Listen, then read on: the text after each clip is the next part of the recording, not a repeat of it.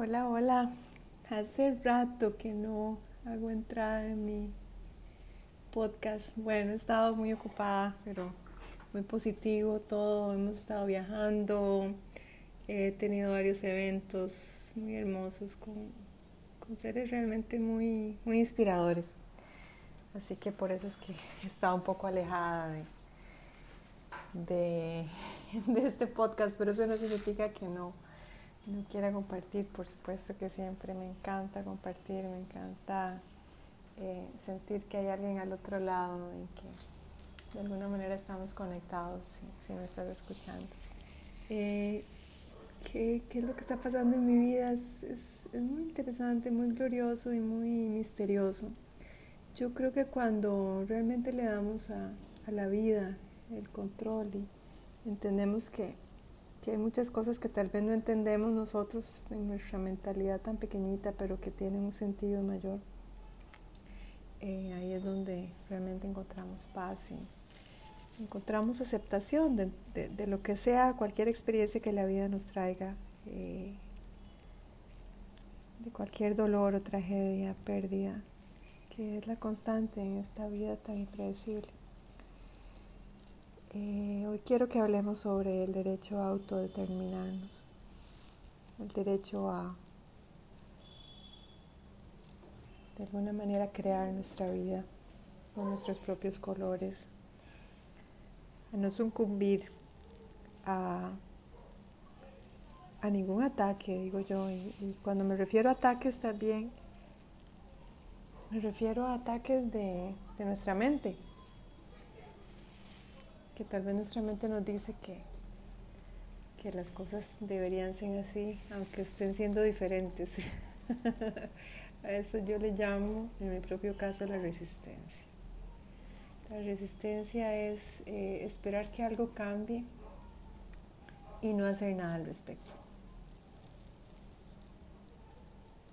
Es estar como una inercia interna donde sabemos que hay algo que está profundamente mal, pero eh, hacer los cambios necesarios es incómodo o es mm, mal visto o es juzgado por otros y será que tal vez le damos a esos otros demasiada importancia. Ah, aquí ya se están peleando allá afuera. bueno, esto es pan de cada día por aquí.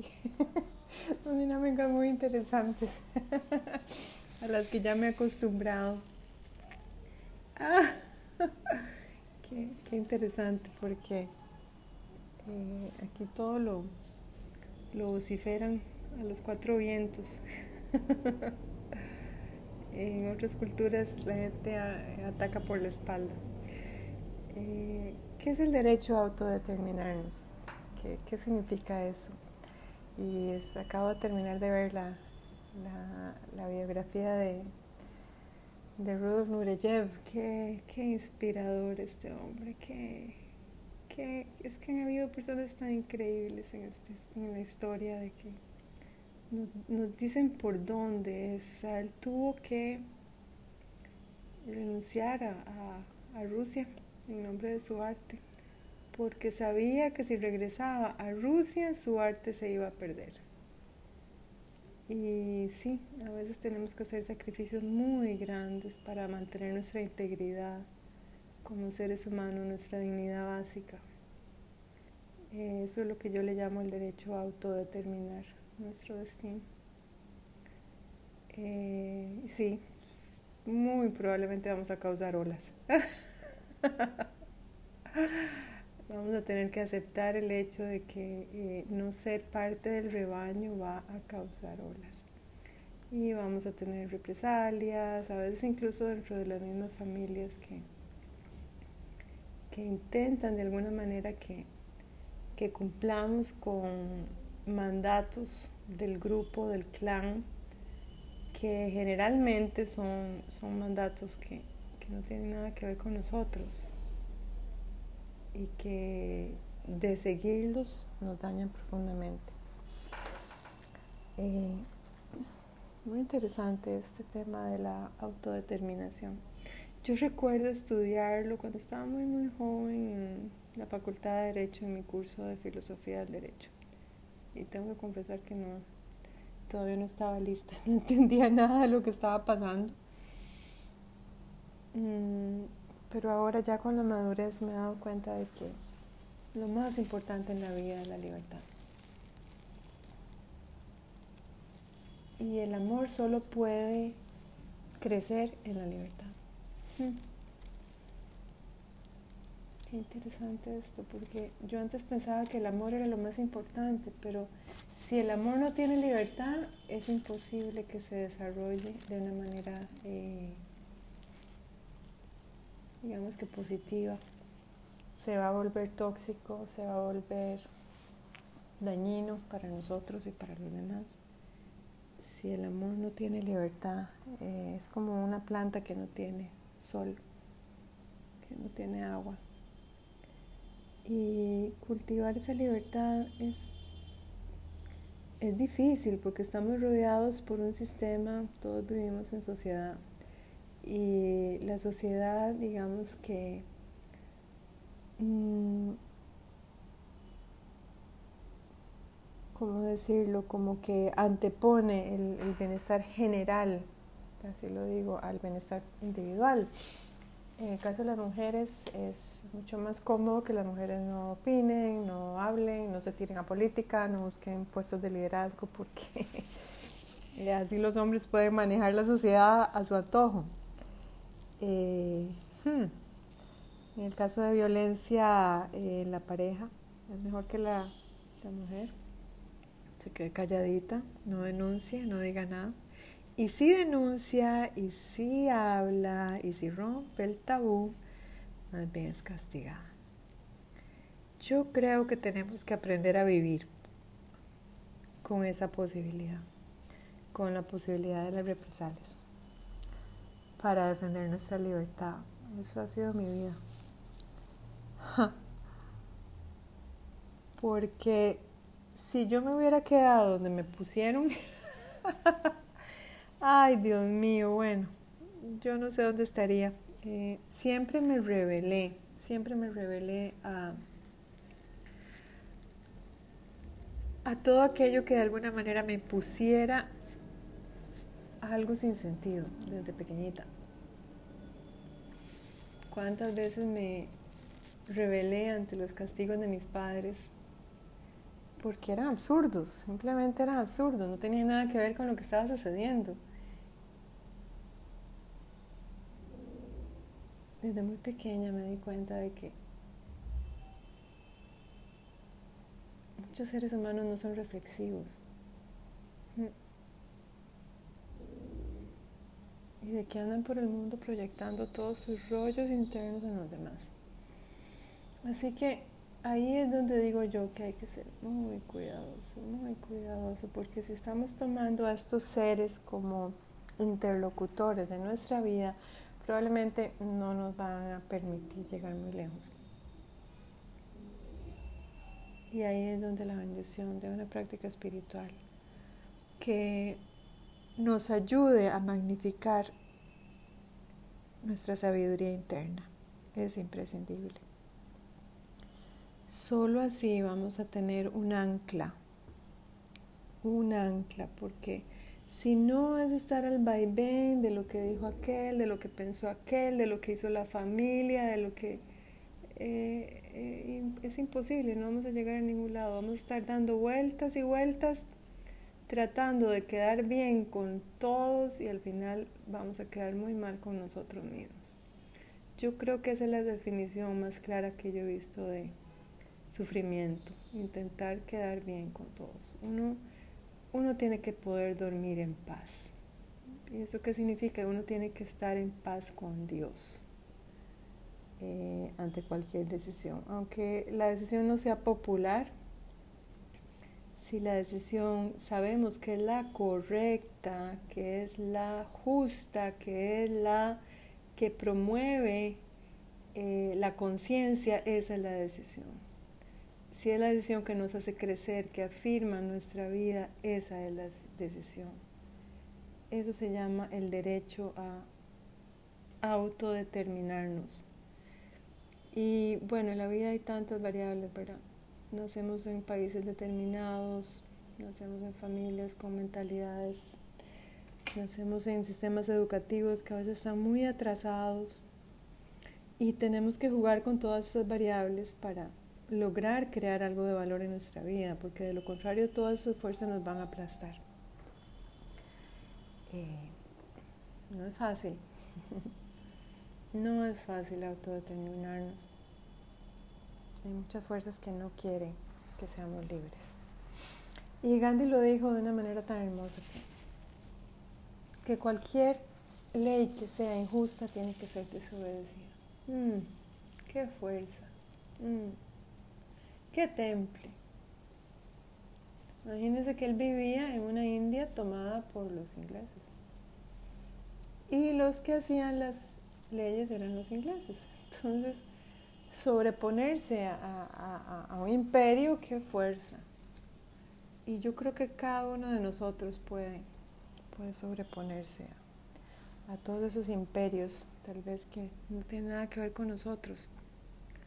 Por ejemplo, acabo de, leer con mucha tristeza que, que están haciendo obligatoria la vacuna contra el COVID en muchos países, incluido el mío de origen.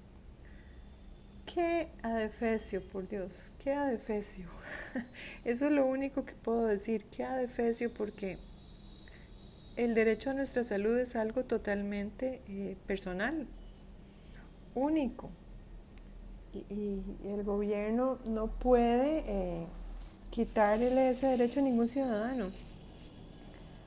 Eh, claro que hay, hay mucho lobby de por medio, están todos los compañías farmacéuticas que, tienen que colocar sus productos y que están trabajando en tándem con los gobiernos para, para este negocio. Entonces, las personas ignorantes se van en la tira, como decimos en Costa Rica, se van en la tira y se vacunan con consecuencias a veces nefastas. Aquí hemos conocido cuántas personas que se han muerto después de la vacuna, personas que estaban muy saludables, que estaban en la flor de su vida y corrieron a vacunarse por miedo y no duraron mucho.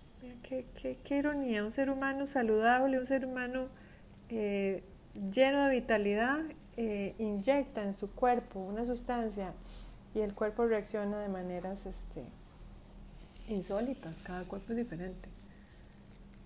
Por eso es que las compañías farmacéuticas no se están haciendo responsables de los efectos. Para mí eso es el, la señal más clara de que, eh, ojo, cuidado, cuidado, porque tal vez los efectos no se vean en este momento, tal vez se vean dentro de 10 años. Eh, por ejemplo, las vacunas contra los niños para mí es algo monstruoso. Estos niños están creciendo, estos niños no necesitan ningún tipo de interferencia en su sistema inmunológico.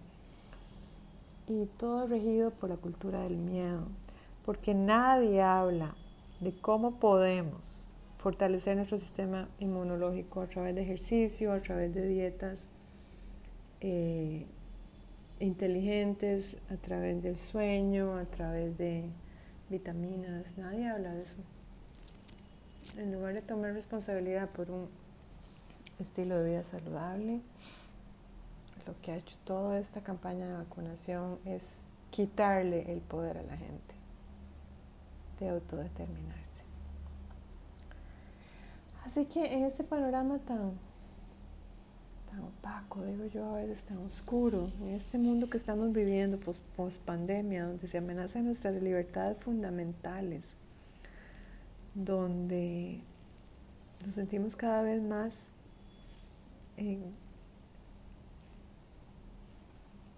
entre la espada y la pared. ¿Cómo autodeterminarnos? Bueno, yo ya traía, digamos que, algo de experiencia porque si has escuchado este podcast, yo decidí salirme de un país, de una relación muy mala. Mm. Uno a veces escoge, digamos que desde fantasías internas y, y se da cuenta de que las decisiones que, que en su momento consideró inteligentes, ay, fueron decisiones muy, muy pobres. Pero lo hermoso de la vida humana es que podemos volver a escoger. Y yo volví a escoger y escogí eh, dejar una relación de pareja muy, muy, muy mediocre. Y decidí reconstruir mi vida y decidí viajar, decidí trabajar en lo que amo, decidí, como dicen, no dejarme de nadie. y esto ha traído muchas, digamos que represalias de, de personas que, que yo no sé por qué no dejan a otros vivir. y por qué tienen que estar pendientes de, de las vidas de otras personas cuando en realidad deberían estar pendientes de sus propias vidas, ¿verdad? Digo yo. Eso para mí es un misterio. Yo creo que cuando uno está feliz en su vida y está realizado y está muy entregado a, a sus propios proyectos, uno no tiene tiempo para ver a nadie más. Yo, bueno, yo sigo personas que me inspiran, mis maestros, a, muchos filósofos. Ahí sí me encanta leer porque sé que, que son personas que han hecho algo de valor con sus vidas. Pero estar metido en un ambiente donde la mediocridad es el, digamos que la norma, y estar distraído por todas esas, digamos que, por estos seres, así le llamo yo, estos seres de, de muy baja calidad humana, que que lo que hacen es interferir con nuestras vidas, sí lo dejamos. Eh, ahí el, el meollo del asunto, sí lo dejamos, porque eh, depende de nosotros, depende de nosotros a quién invitamos a nuestra mesa, depende de nosotros a quién escuchamos. Y depende de nosotros dejarnos influenciar por estos seres o no, o verlos simplemente como en inglés la palabra, la mejor palabra, losers, perdedores que como no han hecho nada de valor con sus vidas, quieren arruinar las vidas este, ajenas también. Hay tanto de eso, hay tanto de eso. Eh, tenemos que mantenernos enfocados porque el derecho a autodeterminarnos depende de nuestro enfoque, de no perdernos en diálogos ajenos, de no distraernos con personas que no tienen nada que ofrecer más que sus propias frustraciones vitales. Vean qué increíble, porque así es muchas veces. Son personas que, que están llenas de, de que están llenas de envidia, y que no han hecho nada con sus vidas y lo que quieren es pisotear la nuestra. Ah, ah. Ahí es donde uno tiene que eh, alejarse de estas personas. Y los que hemos estado en relación con manipuladores, con, eh, se les llama los perversos narcisistas, son, son personas realmente que son muy dañinas. Eh, el primer mandato es el contacto, cero, cero contacto. Qué difícil porque yo sé que muchos compartimos hijos con esta gente. Y sí, por nuestra salud mental, el mejor consejo siempre es alejarse de esta gente. Ojalá cambiar de país. Porque vivir en la misma ciudad de uno de estos perversos narcisistas es, es una ruleta rusa. Es realmente es estar a merced de, personas que están mal de la cabeza. Eh, esa es una decisión de la cual yo nunca me arrepentiré de haber puesto mares de por medio con, con personas así. Yo vi mi vida realmente florecer en el momento en que dije no. Y yo sé que muchos no tienen esa posibilidad de venirse a un país al otro lado del mundo, pero sí tienen la posibilidad de de desconectarse internamente. Qué fuerte, porque yo sé que cuando uno se desconecta de estos perversos narcisistas, más bien se ponen más intensos y, quieren atacarnos. Y, y por lo menos en Costa Rica no hay protección para las mujeres que, que nos salimos de estas relaciones. Estamos a, la deriva, estamos en tierra de nadie. Y el problema es que después ya aparece la mujer muerta. Eh, o secuestran a los hijos, o nos quitan las custodias, o, sea, hay tantas formas de que un macho es protegido por el sistema y la mujer sigue siendo agredida por el sistema mismo. Pero aunque esto sea así, aunque esta sea la realidad de un sistema judicial totalmente retrógrado y patriarcal, no por eso vamos a dejarnos. Y bueno, Dios nos mandará la ayuda que necesitamos. Vean a mí en mi caso cómo me, ah, cómo me ayudó a, a salirme de una sociedad en la cual nunca calcé. Nunca calcé porque desde pequeñita yo veía las incongruencias. Yo veía las incongruencias de, de mujeres que se quedaban en relaciones pésimas simplemente para no salir ellas a trabajar y crear el dinero. Preferían someter a toda su familia a la violencia que dar el paso de decir esto no. Qué increíble. Y la sociedad eh, patriarcal está encaminada a desempoderar a la mujer y que el hombre esté totalmente en el control de las finanzas familiares, en el control de las decisiones, eh, igual que en los gobiernos, donde los hombres son los que toman las decisiones. De esta decisión de, de vacunar a toda la población, por ejemplo en Costa Rica, qué adefesio, qué, qué país retrógrado. Eso es lo que yo digo. Es un país que se precia de proteger los derechos humanos. Y bueno, esto es una violación absoluta al derecho de autodeterminar nuestra salud. Y lo peor es que nadie va a, asumir responsabilidades, ¿verdad? O sea, si pasa alguna tragedia, como han pasado tantas, está uno a la buena de Dios. No es que va a llegar el patrono y le va a decir, ah, sí, yo le voy a pagar el tratamiento o el hospital. Nada. Jueguesela.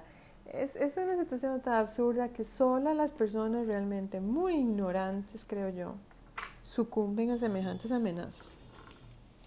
Eh, yo creo que todos tenemos que, que sacar los guerreros internos y decirle no de una vez a todas estas infamias porque si no nos defendemos siguen poniéndonos el pie encima. Eso es lo que sucede. Si no decimos que no, siguen avanzando en las peticiones descabelladas. Eh, yo estoy tan agradecida porque Dios me dio la capacidad de decir que no. Claro que me tomó unos añitos despertarme, ¿verdad? porque antes siempre era era una sumisión, estaba yo como una, como una niebla mental, eso es lo que yo digo.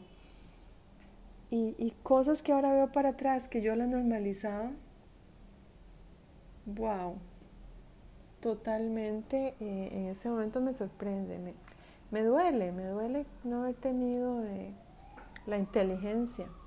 ¿O será que uno eh, como mujer en la sociedad patriarcal está totalmente, ¿verdad? Como en una niebla porque así nos han criado, así nos han criado las mujeres, nos han criado para someternos, para normalizar la violencia. Vean qué fuerte, yo había normalizado la violencia en mi propia vida. Con este energúmeno que es mi ex, esa es la única palabra que le cabe, eh, este hombre, bueno, no hacía mayor cosa por el hogar, pero siempre estaba criticando y siempre tenía un tonito de, de exigencia conmigo. Y yo, para no hacer bronca, ¿verdad? Yo no, no, no, no peleaba, yo trabajaba más, intentaba en la medida de lo posible mantener la armonía familiar. Ay, pero ya llegó un día en que ya me acuerdo que me desperté en la mitad de la noche y sentía que me estaba ahogando, pero así, bueno, y todavía no he llegado al COVID. y ahí fue donde yo dije, me tengo que salir porque aquí estoy durmiendo con el enemigo. Eh, esta realización fue tan importante y por supuesto que gracias a Dios ya yo había cultivado un camino personal propio y tenía un camino espiritual y un maestro y tenía, tenía las fuerzas y tenía las agallas de decir esto no va conmigo, vamos hacia otra dirección. Tenía opciones, eh, pero siempre está la opción de escoger, de escoger vivir nuestra vida en libertad. Siempre está la opción. O siempre está la opción de bajar la cabeza, de decir yo no puedo, de hacernos las víctimas.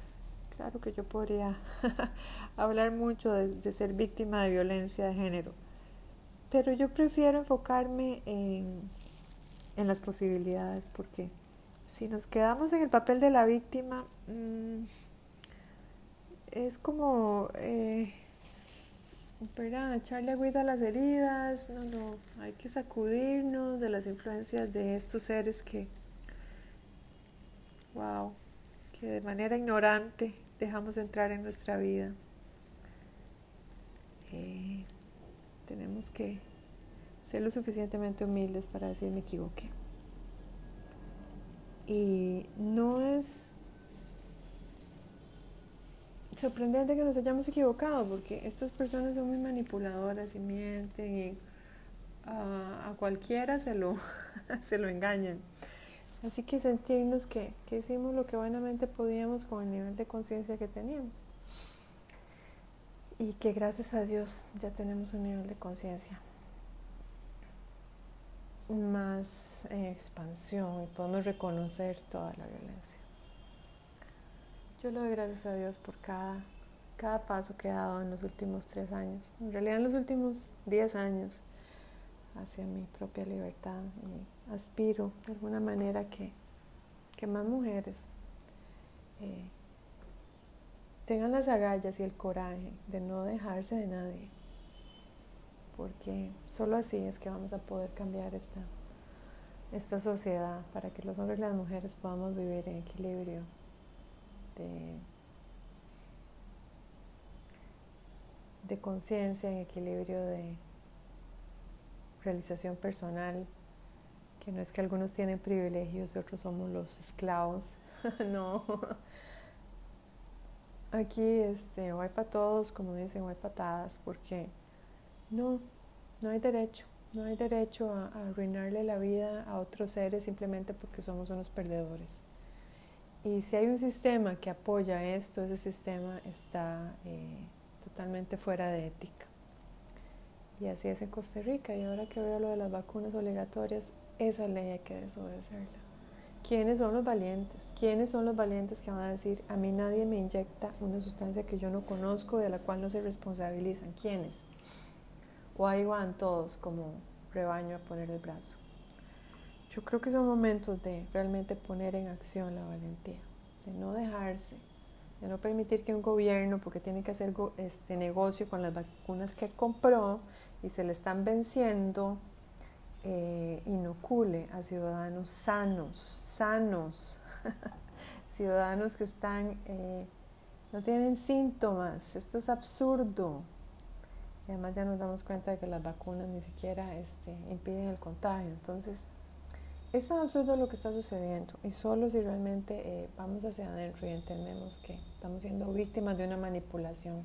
Cuando ya uno lo entiende, ay, la vida ahí comienza de nuevo. Pero para que llegue ese momento tenemos que pedir mucha ayuda espiritual, para que realmente podamos eh, comprender que, que una vida sin libertad no vale nada, que una vida sometida a los dictados de otras personas, que a veces están en nuestra cabeza, una vida perdida. Tengamos la valentía de autodeterminarnos, de, ser consecuentes y congruentes con nuestros valores, con lo que creemos, con lo que sentimos. Y esa será una vida vivida viento en popa. no una vida vivida en vano. Namaste a todos desde India.